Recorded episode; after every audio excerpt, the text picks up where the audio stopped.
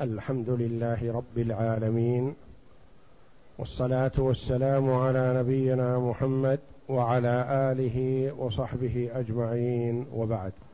بسم الله. بسم الله الرحمن الرحيم. قال المؤلف رحمه الله تعالى باب الفدية. باب الفدية. تحت هذا الباب يذكر المؤلف رحمه الله تعالى أحكام الفدية ونوعها وما يسقط منها جهلا أو نسيانا وما لا يسقط وبيان أنواعها من بدنه إلى شاة إلى إطعام ستة مساكين أو صيام ثلاثة أيام ونحو ذلك. نعم. من حلق رأسه وهو محرم فعليه ذبح شاه أو إطعام ثلاثة آصع لستة مساكين لكل مسكين نصف صاع أو صيام ثلاثة أيام. لقول الله تعالى فمن كان منكم مريضا أو به أذى من رأسه ففدية من صيام أو صدقة أو نسك وروى كعب بن عجرة رضي الله عنه عن رسول الله صلى الله عليه وسلم أنه قال لعلك تؤذيك هوام رأسك؟ قال نعم يا رسول الله. فقال رسول الله صلى الله عليه وسلم احلق رأسك وصم ثلاثة أيام أو أطعم ستة مساكين لكل مسكين نصف صاع تمر أو أو انسك شاه. متفق عليه. يقول رحمه الله من حلق رأسه وهو محرم فعليه ذبح شاة أو إطعام ثلاثة آصع لستة مساكين لكل مسكين نصف صاع أو صيام ثلاثة أيام. من حلق رأسه وهو محرم لعذر فلا إثم عليه وعليه الفدية.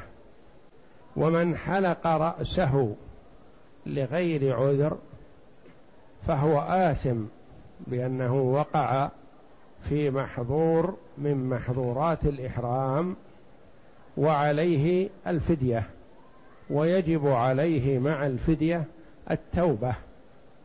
وذلك لقول الله جل وعلا فمن كان منكم مريضا أو به أذى من رأسه ففدية من صيام أو صدقة أو نسك. أبهم جل وعلا الصيام والصدقة والنسك الذي هو الذبح. وبينه النبي صلى الله عليه وسلم فهو يفسر القرآن عليه الصلاة والسلام ويبين ما أجمل وما أبهم من آيات القرآن كما أن في القرآن الأمر بالصلاة من غير بيان لعدد ركعات كل فريضة وفي القرآن الزكاة من غير بيان لقدر الأنصبة وما يجب فيه الزكاة وفي القرآن وجوب الحج من غير أن يبين الواجب منه والمستحب والركن وما يسقط بالسهو وما لا يسقط بالسهو وما يجب فيه الترتيب وما لا يجب فيه. والرسول صلى الله عليه وسلم بين ذلك في سنته.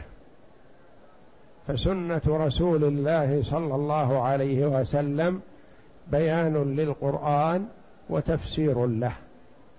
ويقول عليه الصلاة والسلام ألا إني أوتيت القرآن ومثله معه أي السنة. بين صلى الله عليه وسلم هذا المجمل فدية من صيام أو صدقة أو نسك. ما ورد في الصيام أنه ثلاثة أيام في القرآن ولا ستين يوما ولا أكثر ولا أقل. فبينه النبي صلى الله عليه وسلم لكعب بن عجرة ومن حكمة الله جل وعلا ورأفته بعباده أن أوجد في زمن الرسول صلى الله عليه وسلم ما يحتاج إليه الناس في أمور دينهم حتى يصدروا عن تشريع نبوي من الرسول صلى الله عليه وسلم. فوجد في زمنه صلى الله عليه وسلم ما جعلهم لا يجدون ماء يتوضؤون به. فماذا يعملون؟ وجد في زمنه صلى الله عليه وسلم من أرادت الإحرام بالحج وهي نفساء. وجد في زمنه صلى الله عليه وسلم من أحرمت بالعمرة وهي طاهرة ثم حاضت. وجد في زمنه صلى الله عليه وسلم كثير من الأمور التي يحتاجها الناس في دينهم ليصدروا عن المصطفى صلى الله عليه وسلم في حكمها. فهذا كعب بن عجرة تسلط عليه القمل في رأسه وآذاه أذى شديدا حتى مرض وحمل إلى الرسول صلى الله عليه وسلم من شدة الوجع والقمل يتساقط من رأسه. لحكمة يريدها الله. فظهر التشريع النبوي مع أن الأمة سيحلون من نسكهم هذا قريبا والرسول صلى الله عليه وسلم لا يعلم الغيب. ما قال اصبر يوما أو يومين وستحل؟ لا. ما يدري متى يكون الحل عليه الصلاة والسلام. فبين له الحكم وحلق. ثم تحلل الناس بعد ذلك بقليل لحكمه يريدها الله جل وعلا. قال له النبي صلى الله عليه وسلم لعلك يؤذيك هوام راسك يعني القمل. قال نعم. يا رسول الله. فقال رسول الله صلى الله عليه وسلم احلق رأسك وحلق الرأس حرام. فأمره بالحلق ودفع الفدية عن هذا الحلق. كفارة.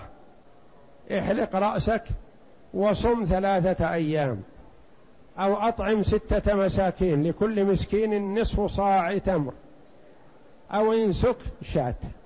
يعني أنت بالخيار بين هذه الأمور صيام ثلاثة أيام أو إطعام ستة مساكين لكل مسكين نصف الصاع أو ذبح شاة. وله أن يفعل هذا هذه الفدية قبل أن يحلق وله أن يحلق أولا ثم يفعل. وله أن يزيد في الفدية لأن الصدقة والزيادة في الصدقة مستحبة شرعا. فمثلا الرجل زكاة ماله ألف ريال فأخرج ثلاثة آلاف ريال هذا خير. مطلوب منه أن يطعم ستة مساكين فأخرج ما يكفي لإطعام عشرين مسكينا أو ثلاثين أو خمسين أو أكثر من ذلك.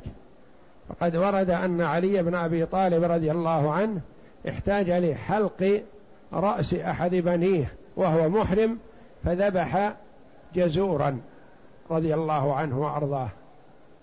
والذي يجب هو شاة أو إطعام ستة مساكين أو صيام ثلاثة أيام. فحلق رأس ابنه ونحر جزورا. لأنه كل ما زاد المسلم في الصدقة أو في الهدي فهو خير. والنبي صلى الله عليه وسلم أهدى مئة بدنة يوم النحر في حجة الوداع. عليه الصلاة والسلام. والقارن يكفي عنه شاة واحدة. وهكذا فالزيادة في الصدقة مستحبة والرسول صلى الله عليه وسلم يبين الحد الأدنى ومن زاد فحسن. وخير صلى الله عليه وسلم لأن الفدية أحيانا تكون على الترتيب وأحيانا تكون على الخيار. أحيانا يقال لمن عليه فدية الواجب عليك كذا فإن لم تستطع فكذا. وأحيانا يقال له أنت بالخيار بين كذا وكذا وكذا. مثلا في حلق الرأس الذي معنا قال له النبي صلى الله عليه وسلم صم ثلاثة أيام أو أطعم ستة مساكين أو أنسك شاة. بالخيار. وفي هدي التمتع والقران الواجب شاة فمن لم يستطع الشاة صام ثلاثة أيام في الحج وسبعة أيام إذا رجع فشيء بالخيار وشيء على الترتيب نعم. وسواء حلق لعذر أو غيره. وسواء حلق لعذر أو غيره يعني أن الفدية واجبة. فإن كان لعذر فلا إثم والحمد لله. وإن كان لغير عذر وجبت عليه الفدية وهو آثم عليه الاستغفار والتوبة. وعنه في من حلق لغير عذر عليه الدم من غير تخيير لأن الله تعالى خير بشرط العذر فإذا عدم الشرط زال التخيير والأول أولى لأن الحكم ثبت في غير المعذور تبعا له. والتبع لا يخالف أصله. وإنما الشرط لإباحة الحلق لا التخيير. لا للتخيير. لا للتخيير. وعنه رواية عن الإمام أحمد أن من حلق رأسه لغير عذر لا يخير بين الثلاثة وإنما يجب عليه الشاة أولا. قال لأن التخيير مقرونا بالعذر في حال العذر يخير بدون عذر لا يخير يقال اذبح شاة ولكن الصحيح هو الأول أنه بالخيار سواء كان لعذر أو لغير عذر. نعم. وفي حلق أربع شعرات ما في حلق الرأس كله لأنها كثير فتعلقت بها الفدية كالكل. وفي حلق شعر معدودة واحدة هذه قليلة. اثنتان قليلة. ثلاث محل خلاف. أربع كثيرة. إذا حلق أربع أو قطع أربع أو نتف أربع شعرات مثل أخذ الرأس كله لأنها جمع كثير. وتعلقت بها الفدية فيجب عليه فيها واحد من هذه الأنواع الثلاثة في الفدية. إطعام ستة مساكين أو صيام ثلاثة أيام أو ذبح شاة. نعم. وفي الثلاث روايتان إحدى وفي الثلاث روايتان. رواية تقول الثلاث فيها ما في الجميع لأنها جمع. رواية أخرى تقول الثلاث فيها أقل من الجميع لأنها الثلاث أكثر القلة. لأن عندنا جمع قلة وجمع كثرة. جمع القلة أكثره ثلاث وجمع الكثرة ما زاد فمثلا فهذا قلة ثلاث قال له حكم القليل فلا يتناوله حكم الفدية كاملة وإنما فيه بحسب إطعام مسكين أو مسكينين إلى آخره. وفي الثلاث رواية إحداهما هي كالكل قال القاضي هو المذهب لأنه يقع عليها اسم الجمع المطلق فهي كالأربع. قال القاضي فالمراد به أبو يعلى. نعم. والثانية لا يجب فيها ذلك وهي اختيار الخرقي لأن الثلاث آخر القلة وآخر الشيء منه. آخر الشيء منه يعني الثلاث قلة. فهي آخر القلة وآخر الشيء منه يعني أنها قلة. لا يجب فيها شاة أو صيام ثلاثة أيام وإنما أقل من هذا. فما الذي يجب حينئذ في الواحدة والاثنتين؟ يبينه فيما يأتي. نعم. وفيما دون ذلك ثلاث روايات. إحدى فيما دون الثلاث فيها ثلاث روايات. نعم. إحداهن في كل شعرة مد من طعام لأن في الله في كل شعرة ربع الصاع لا نصف الصاع ربع الصاع. فإذا حلق مثلا شعرة أو شعرتين في الشعرة الواحدة ربع الصاع وفي الشعرتين نصف الصاع مرة واحدة لا لستة مساكين لواحد. نعم. إحداهن في كل شعرة مد من طعام. لأن الله تعالى عدل الحيوان بالطعام ها هنا وفي الصيد وأقل ما يجب من منه مد من طعام فوجب. والثانية قبضة من طعام لأنه لا تقدير له في الشرع فيجب المصير إلى الأقل لأنه اليقين. والثالثة درهم لأن إيجاب جزء من الحيوان يشق فصرنا إلى قيمته وأقل ذلك درهم. ثلاث روايات فيما دون الثلاث. في الثلاث روايتان هل يجب كامل أو بحسبها؟ فيما دون ثلاث شعرات فيها ثلاث روايات. قيل الواجب مد في الشعرة الواحدة يعني ربع الصاع. نصف الصاع يكون لشعرتين. وقيل قبضة أو قبصة. تروى بالضاد وتروى بالصاد. قبصة وقبضة. يعني ما يأخذه الكف مرة واحدة. وقيل درهم لأن الشاة تشترى بالدراهم وأقل ما يكون في الدرهم واحد. ففي الشعرة الواحدة قيل مد ربع الصاع وقيل قبصة أو قبضة وقيل درهم. ثلاث روايات عن الإمام أحمد رحمه الله. وإزالة الشعر بالقطع والنتف والنورة وغيرها كحلقه لأنها في معناه. وإزالة الشعر المنهي عنها لا يظن أنها في الحلق فقط أو في النتف فقط أو بإزالته بنورة أو دواء أو نحو ذلك. بأي شيء سواء كان نتفا أو حلقا أو قصا أو إزالة بنورة أو مرهم أو غيره من مزيلات الشعر. الحكم واحد في هذه الأمور. والأظفار كالشعر في الفدية سواء لأنها في معناها. يعني في الظفر الواحد قيل درهم وقيل قبضة من طعام وقيل ربع الصاع مد. في الظفر الواحد والظفران كذلك. اثنتان وهكذا. وفي بعض الشعرة أو الظفر ما في جميعه كما أن في القصيرة مثل ما في الطويلة.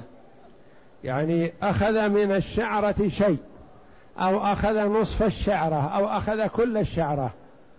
أو أخذ بعض الظفر أو نصف الظفر أو كامل الظفر مثلا. الفدية واحدة. كما أنه في الشعرة الطويلة والشعرة القصيرة الفدية واحدة. نعم. وإن حلق شعر رأسه وبدنه فعليه فدية واحدة لأنه جنس واحد فأجزأته فدية واحدة كما لو لبس عمامة وقميصا. في الشعر هو ممنوع المحرم من أن يأخذ شعر من شعر من رأسه كما هو ممنوع من أن يأخذ الشعر من بقية جسده. لا من ذراعيه ولا مما يزال في غير الإحرام كالعانة أو الشارب أو غيرها منهي من أن يأخذ الشعر مطلقا. فإذا أخذ الشعر من رأسه وأخذ الشعر من بدنه مثلا فالحكم واحد فدية واحدة. قالوا كما لو لبس قميصا وعمامة وخفين لأن اللباس فيه شيء واحد. لو لبس العمامة وحدها ففيه فدية. لبس القميص وحده ففيه فدية. لبس الخفين وحدها ففيه فدية. إذا لبسهما وهو واجد للنعلين. أما الخفان فله أن يلبسهما إذا لم يجد النعلين ولا فدية. وقد قال بعضهم له أن يلبسهما مع الفدية كما مر علينا. لكن لو لبس الجميع لبس قميصا وعمامة وخفين في آن واحد ففيها فدية واحدة لأنها ملبوس واحد. شيء واحد على البدن. ولا يقال في تغطية الرأس فدية وفي لبس السروال فدية أخرى. الكل فدية واحدة. فكذلك إذا أزال الشعر من رأسه وبدنه ففدية واحدة. وهذا اختيار أبي الخطاب. وحكي رواية أخرى أن عليه فديتين اختاره القاضي. لأن حلق الرأس يتعلق به نسك دون شعر البدن فيخالفه في الفدية. الرواية الأخرى التي اختارها القاضي أبو يعلى رحمه الله قال في شعر الرأس فدية وفي شعر البدن فدية. لما يرحمك الله؟ يقول لأن شعر الرأس يختلف عن شعر البدن. شعر الرأس أخذه في وقت أخذه نسك بخلاف أخذ شعر البدن فليس بنسك. لذا يجب في هذا فدية ويجب في هذا فدية. والقول الأول أن فيه فدية واحدة. نعم. ومن أبيح له الحلق ومن أبيح له الحلق فهو مخير في الفدية قبله وبعده كما يتخير في كفارة اليمين قبل الحنث وبعده. ومن أبيح له الحلق يعني رأى نفسه مضطر لحلق رأسه وهو محرم. يسألك يقول هل أخرج الفدية قبل أن أحلق؟ أم أحلق أولا حتى تجب علي الفدية ثم أخرجها؟ نقول له أنت بالخيار.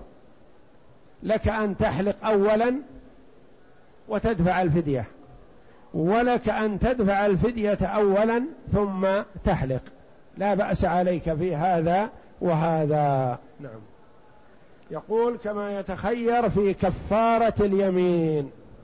مثلا شخص حلف لا يدخل دار زيد فرأى أن من المصلحة أن يدخل. فسألك يقول هل أدخل ثم أدفع الفدية؟ أم أدفع الفدية أولا ثم أدخل؟ تقول له أنت بالخيار. أنت إذا رأيت أن من المصلحة الدخول فادخل. وقدم الفدية قبل أو أخرها بعد. لا حرج عليك في هذا وهذا. وهذا كثيرا ما يحصل من بعض الناس. يحلف في حالة غضب أو نزاع أو كذا.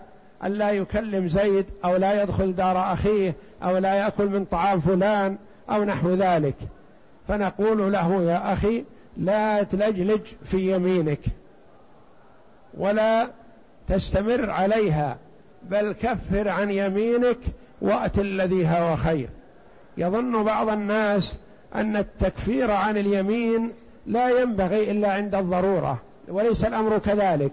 فالنبي صلى الله عليه وسلم يقول والله إني إن شاء الله ما حلفت على يمين فرأيت غيرها خيرا منها إلا أتيت الذي هو خير وتحللتها. يعني لو حلفت على أمر من الأمور فرأيت أن غيره خير تحللت اليمين وأتيت الذي هو خير. وسبب ذلك أن قوما جاءوا إلى النبي صلى الله عليه وسلم يطلبون منه أن يحملهم. فحلف صلى الله عليه وسلم الا يحملهم ما بين يديه شيء وما عنده شيء. ثم كرروا عليه من الغد أو بعد الغد فحملهم صلى الله عليه وسلم. فقال بعضهم لبعض أحرجتم النبي صلى الله عليه وسلم. حلف بالأمس لا يحملكم والآن بعدما سالتم حملكم. خشية أن تكون أن يكون الرسول نسي يمينه السابق. فذهبوا ليذكروه. فقالوا يا رسول الله الأمر كيت وكيت كذا وكذا. قلت لنا بالأمس كذا واليوم حملتنا. فقال عليه الصلاة والسلام إني والله إن شاء الله ما حلفت على يمين فرأيت غيرها خيرا منها إلا أتيت الذي هو خير وتحللتها.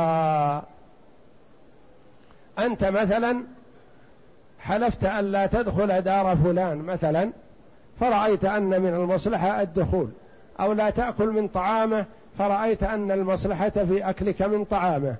حلفت ألا تكلمه فرأيت أن من المصلحة أن تكلمه. نقول كفر عن يمينك وأت الذي هو خير. يقول متى أكفر؟ نقول له أنت بالخيار. إن شئت كفر وافعل ما حلفت ألا تفعله. وإن شئت افعل ما حلفت ألا تفعله ثم بعد ذلك كفر لأن الكفارة تجب في الذمة ولا يلزم أن تكون مع اليمين مباشرة أو مع الحنث.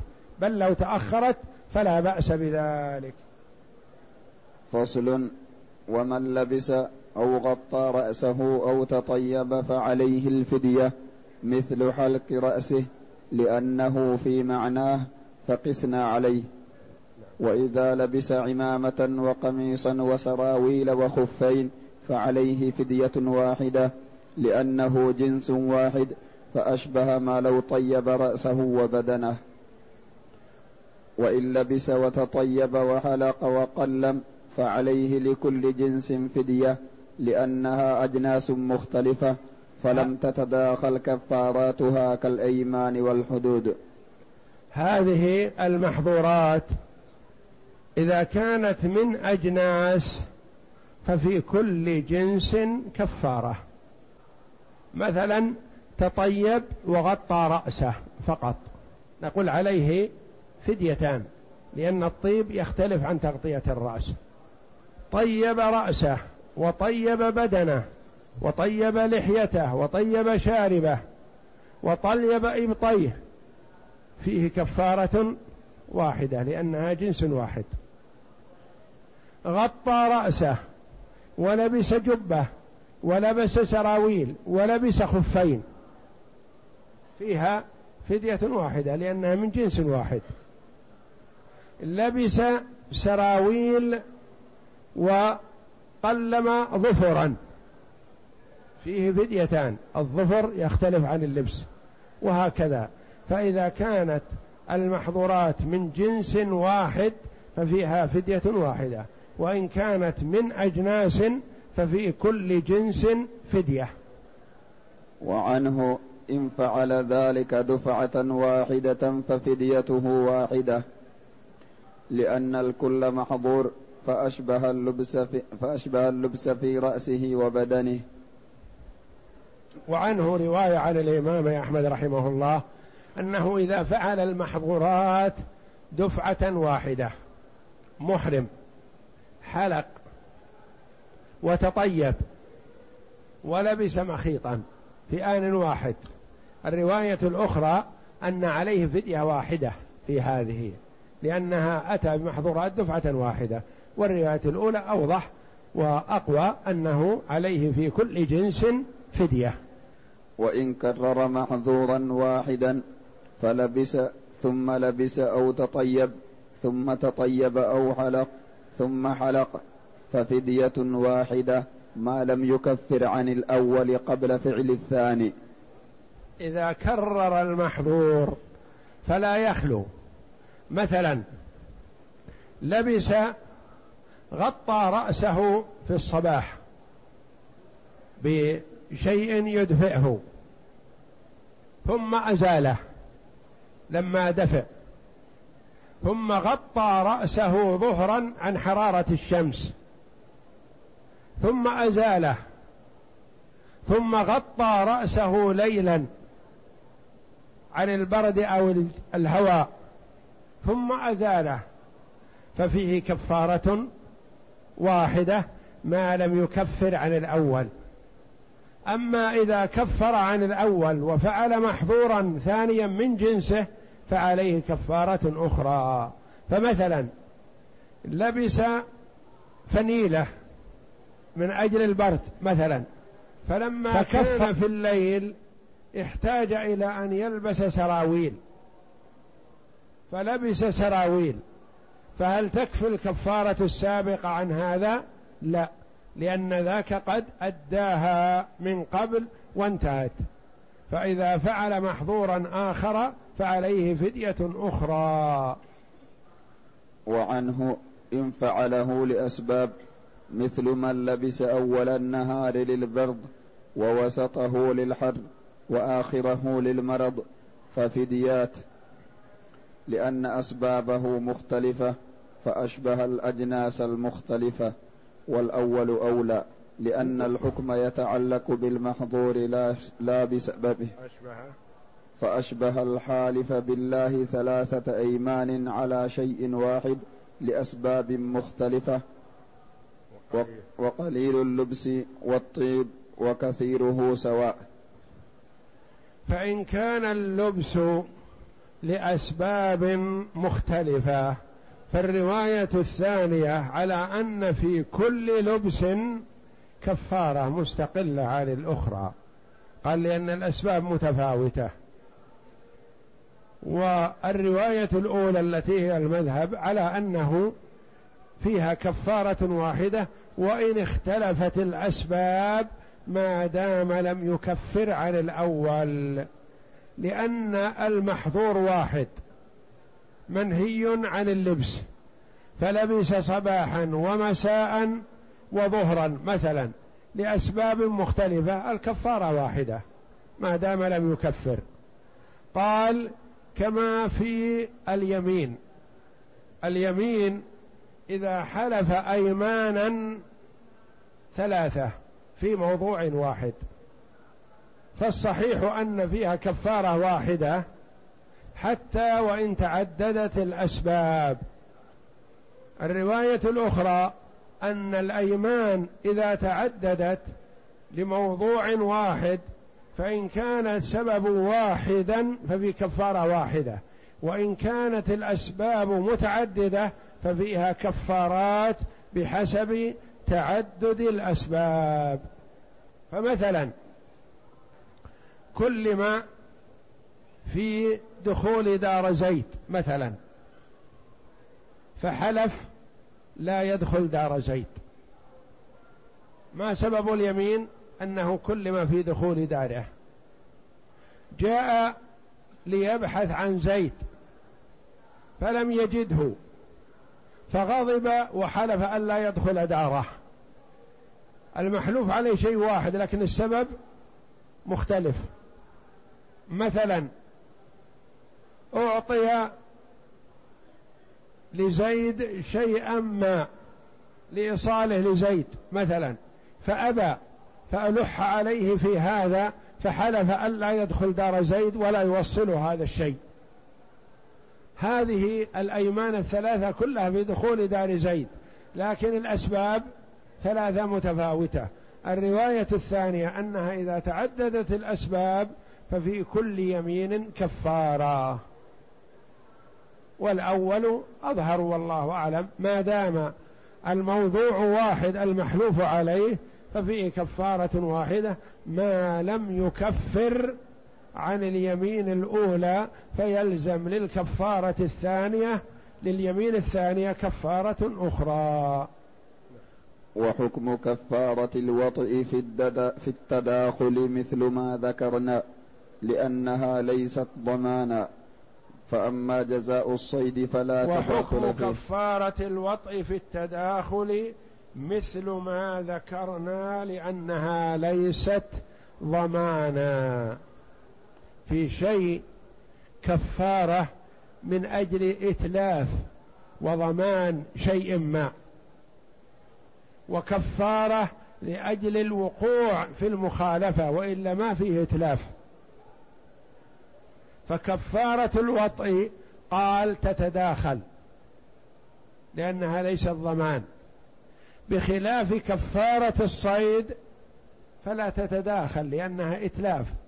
أتلف الحمامة الأولى وأتلف الحمامة الثانية ففي كل حمامة قضية وفي كل حمامة إتلاف وفيها ضمان.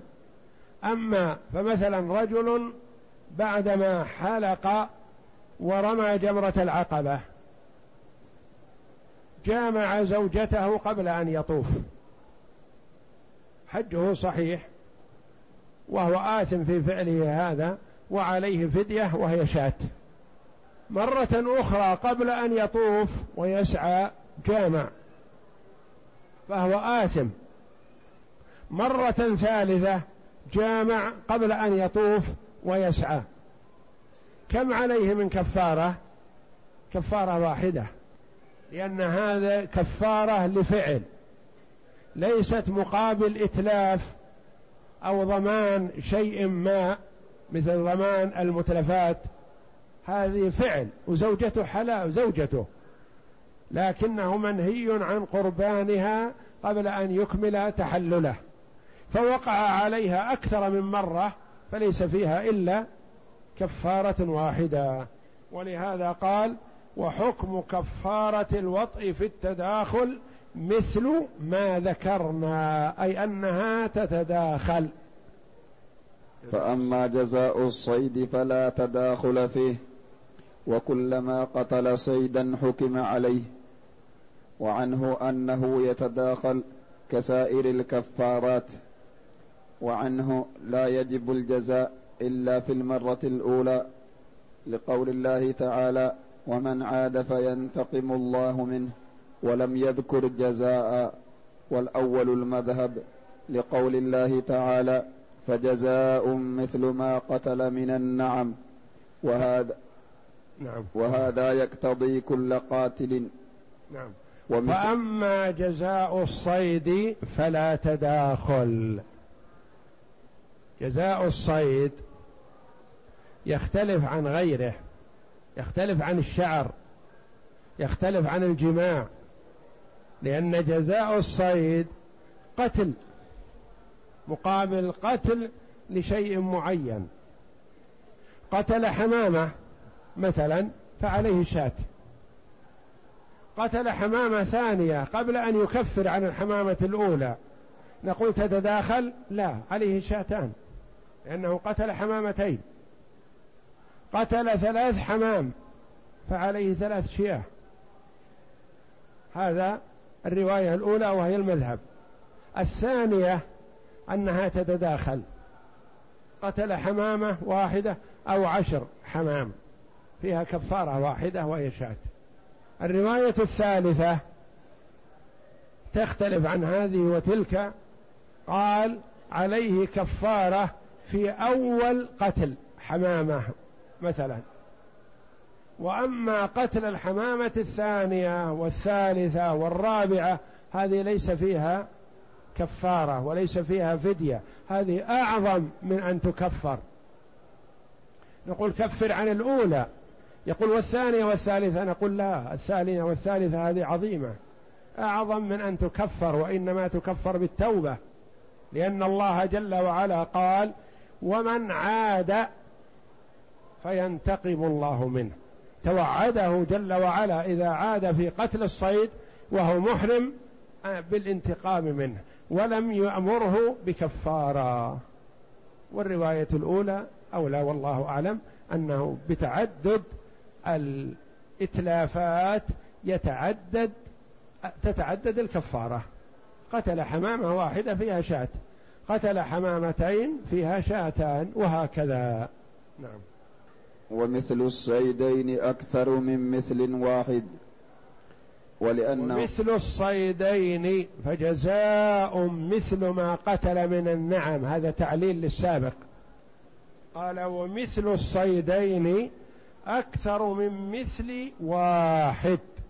الله جل وعلا يقول ومن قتله فجزاء مثل ما قتل من النعم. فمثل الصيدين يختلف عن مثل الواحد.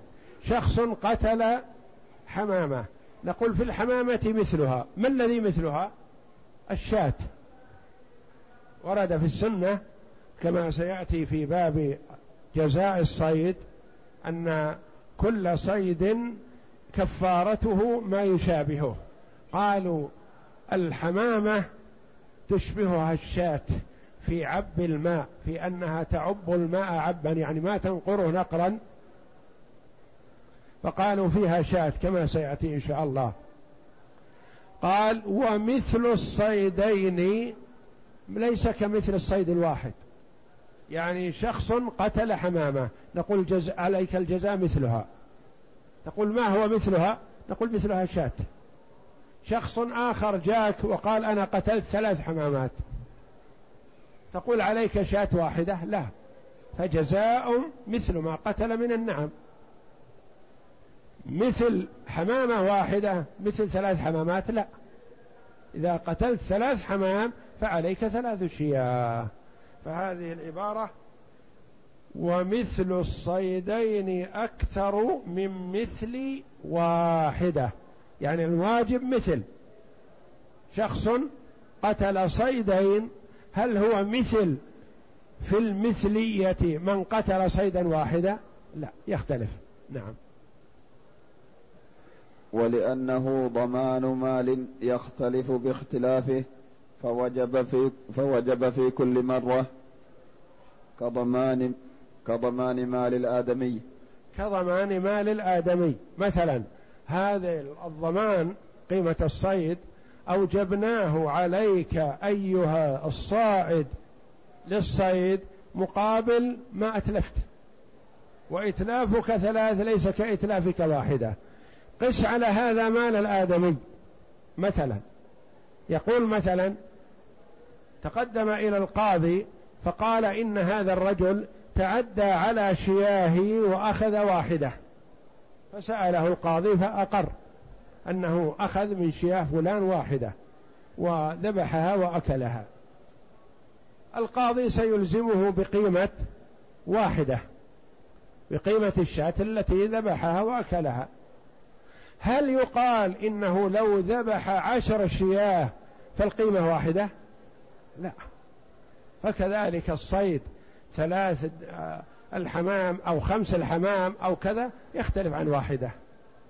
قال أحمد رحمه الله روي عن عمر رضي الله عنه وغيره أنهم حكموا في الخطأ وفي من قتل ولم يسألوه هل كان قتل قبل هذا أو لا.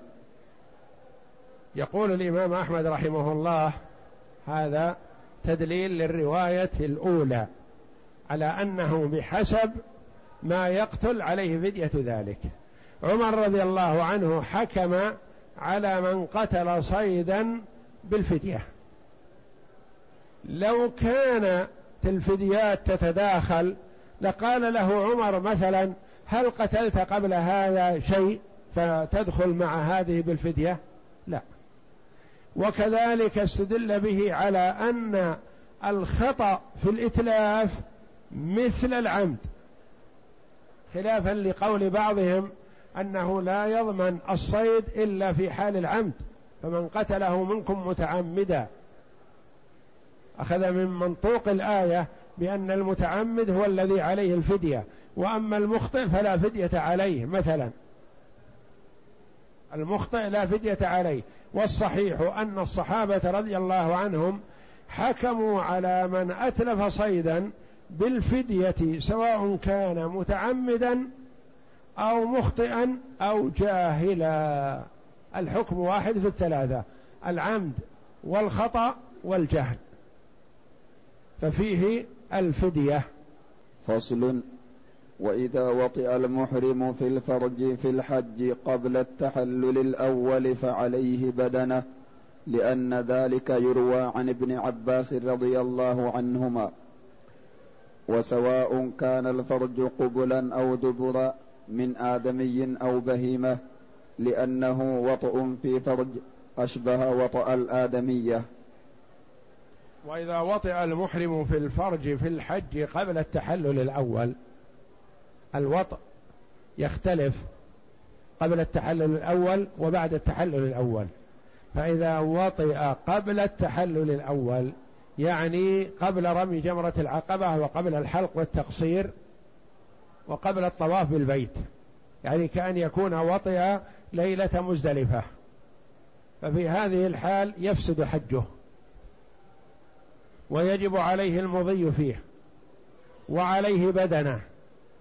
ويجب عليه القضاء من قابل. وإذا كانت المرأة مطاوعة فعليها مثل ذلك. وإذا كانت مكرهة فعلى الرجل. وهذه من المسائل التي يعايى بها فيقال رجل وجب عليه نفقة حج امرأة أجنبية. رجل وجب عليه نفقة حج امرأة أجنبية. من هو؟ هذا الرجل الذي وطئ زوجته مكرها لها ثم بعد الحج طلقها. ثم بعد العدة تزوجت رجلا آخر. يجب على الزوج الأول أن يحجج هذه المرأة الأجنبية ويقوم بجميع نفقتها وليس محرما لها وإنما يقوم بنفقتها.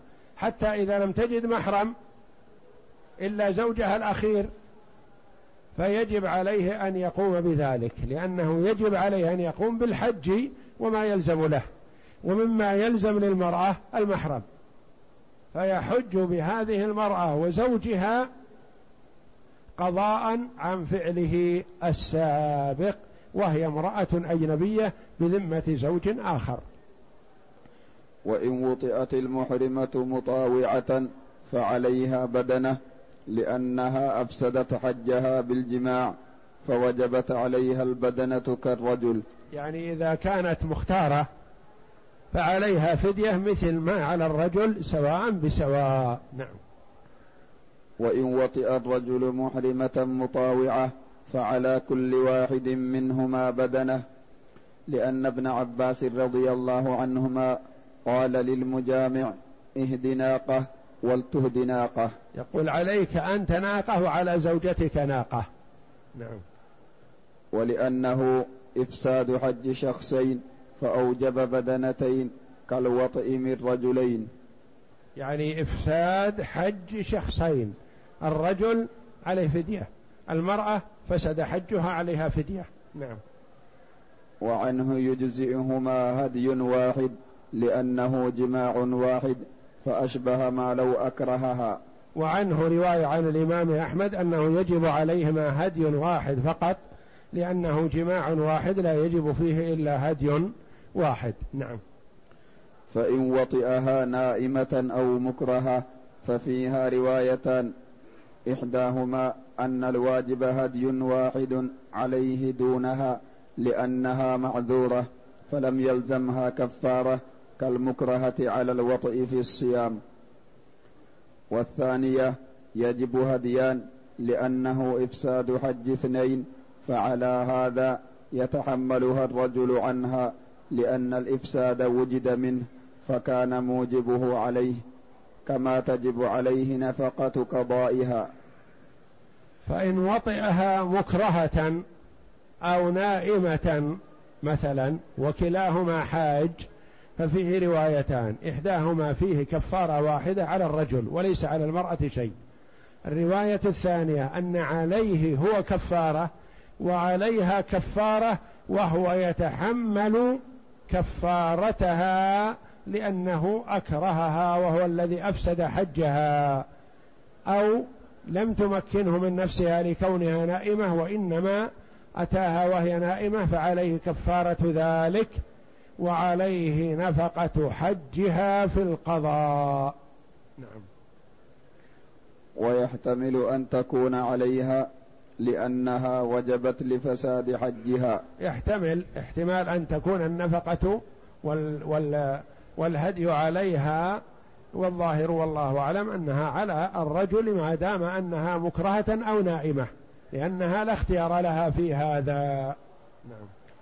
وإن وطئ في العمرة أو وطئ في الحج بعد التحلل الأول فعليه شاه لأنه فعل محظورا لم يفسد لم يفسد حجا فلم يوجب بدنة كالقبلة. قالوا ما أوجب الذي يوجب بدنه هو ما يتعرض للحج بالإفساد. فإذا وطئ بالعمرة أو وطئ بعد التحلل الأول وجب عليه شاة. وطئ بعد رمي جمرة العقبة والحلق أو التقصير مثلا فعليه شاة. والحج صحيح أو وطئ في العمرة فعليه شاة ولا يجب بالعمرة بدنا. ومتى وطئ المحرم دون الفرج أو قبل أو لمس لشهوة فلم ينزل فعليه شاة لأنه فعل محرم بالإحرام لم يفسد الحج فوجبت به الشاة كالحلق. وإن وطئ المحرم دون الفرج معلوم الوطء دون الفرج لأن الوطء دون الفرج الاستمتاع بالزوجة مباشرة بدون إيلاج مثلا. فلا يخلو. إن لم ينزل فلا يفسد الحج.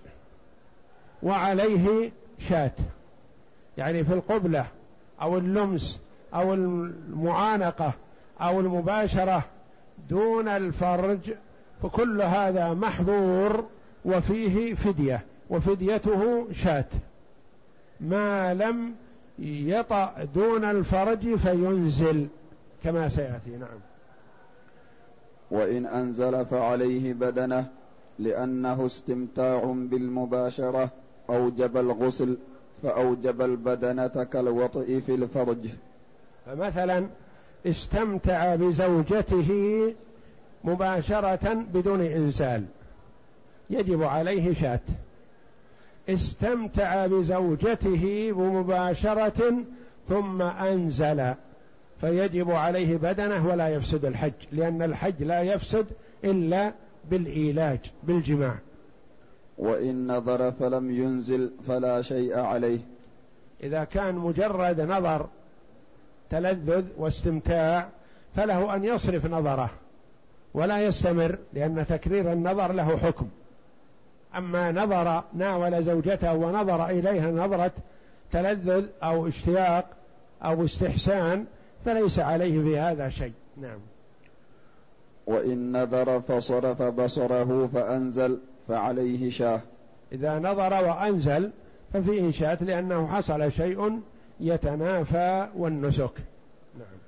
وإن كرر النظر حتى أنزل ففيه روايتان. إحداهما شاه يروى ذلك عن ابن عباس رضي الله عنهما ولأنه ليس بمباشرة فلم يوجب البدنة كما لو صرف بصره. والثانية فيه بدنة اختارها الخرقي لأنه إنزال باستمتاع فأوجب البدنة كالمباشرة. المباشرة النظر تكرار النظر لا يخلو. إن نظر نظرة فقط. ثم صرف نظره فلا شيء عليه في هذا. إن نظر وأنزل كرر النظر فأنزل. ففيه روايتان. إحداهما يجب عليه شاة والأخرى يجب عليه بدنه. نعم. وإن فكر فأنزل فلا شيء عليه لما ذكرنا في الصوم. التفكير يختلف لأن التفكير يغلب عليه. قد يكون وحده. وحاج وحده وبعيد عن زوجته لكنه فكر فيها فانتشرت شهوته فأنزل.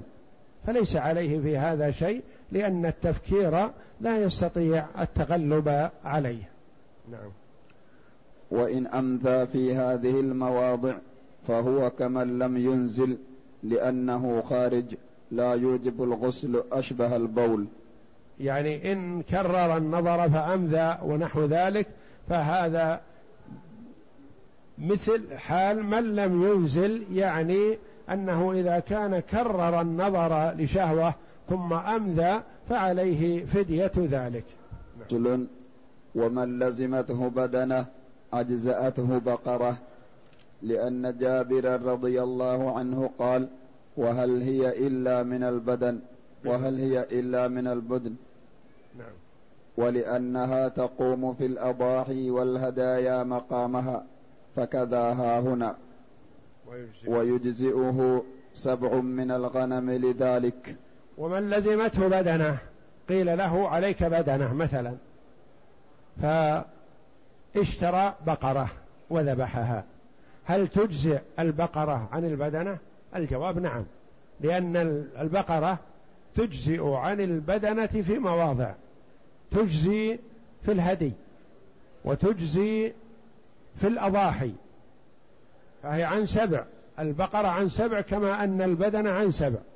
فإذا وجب عليه بدنة وذبح بدلها بقرة أجزأ ذلك. لقول جابر بن عبد الله رضي الله عنه وهل هي إلا من البدن؟ يعني البقر؟ نعم. فإن لم يجد هدايا. كما أن من عليه بدنة وذبح سبع شياه أجزأه ذلك. وإن لم يجد هدايا فعليه صيام وإن لم يجد هديا فعليه صيام ثلاثة أيام في الحج وسبعة إذا رجع.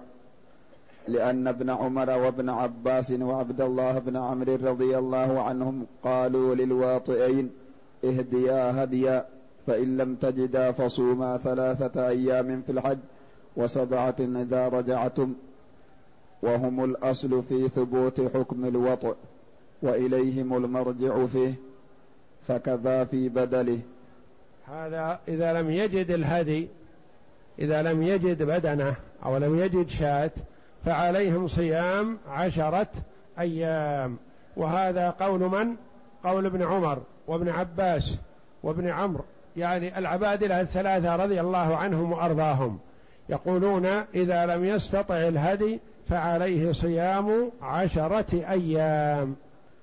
وقال أصحابنا تقوم البدنة تقوم البدنة فيشترى بقيمتها طعاما يتصدق به فإن لم يجد صام عن كل مد يوما قياسا على البدنة الواجبة في فدية النعامة.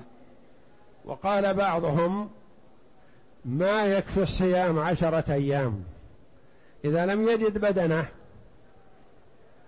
تقوم البدنة. قيل البدنة مثلا بألف ريال. يشترى بها طعام ويتصدق به.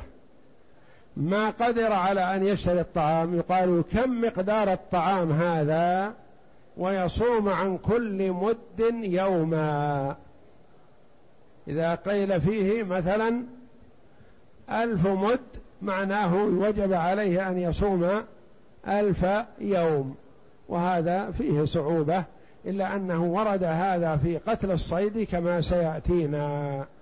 والله أعلم وصلى الله وسلم وبارك على عبده ورسول نبينا محمد وعلى آله وصحبه أجمعين.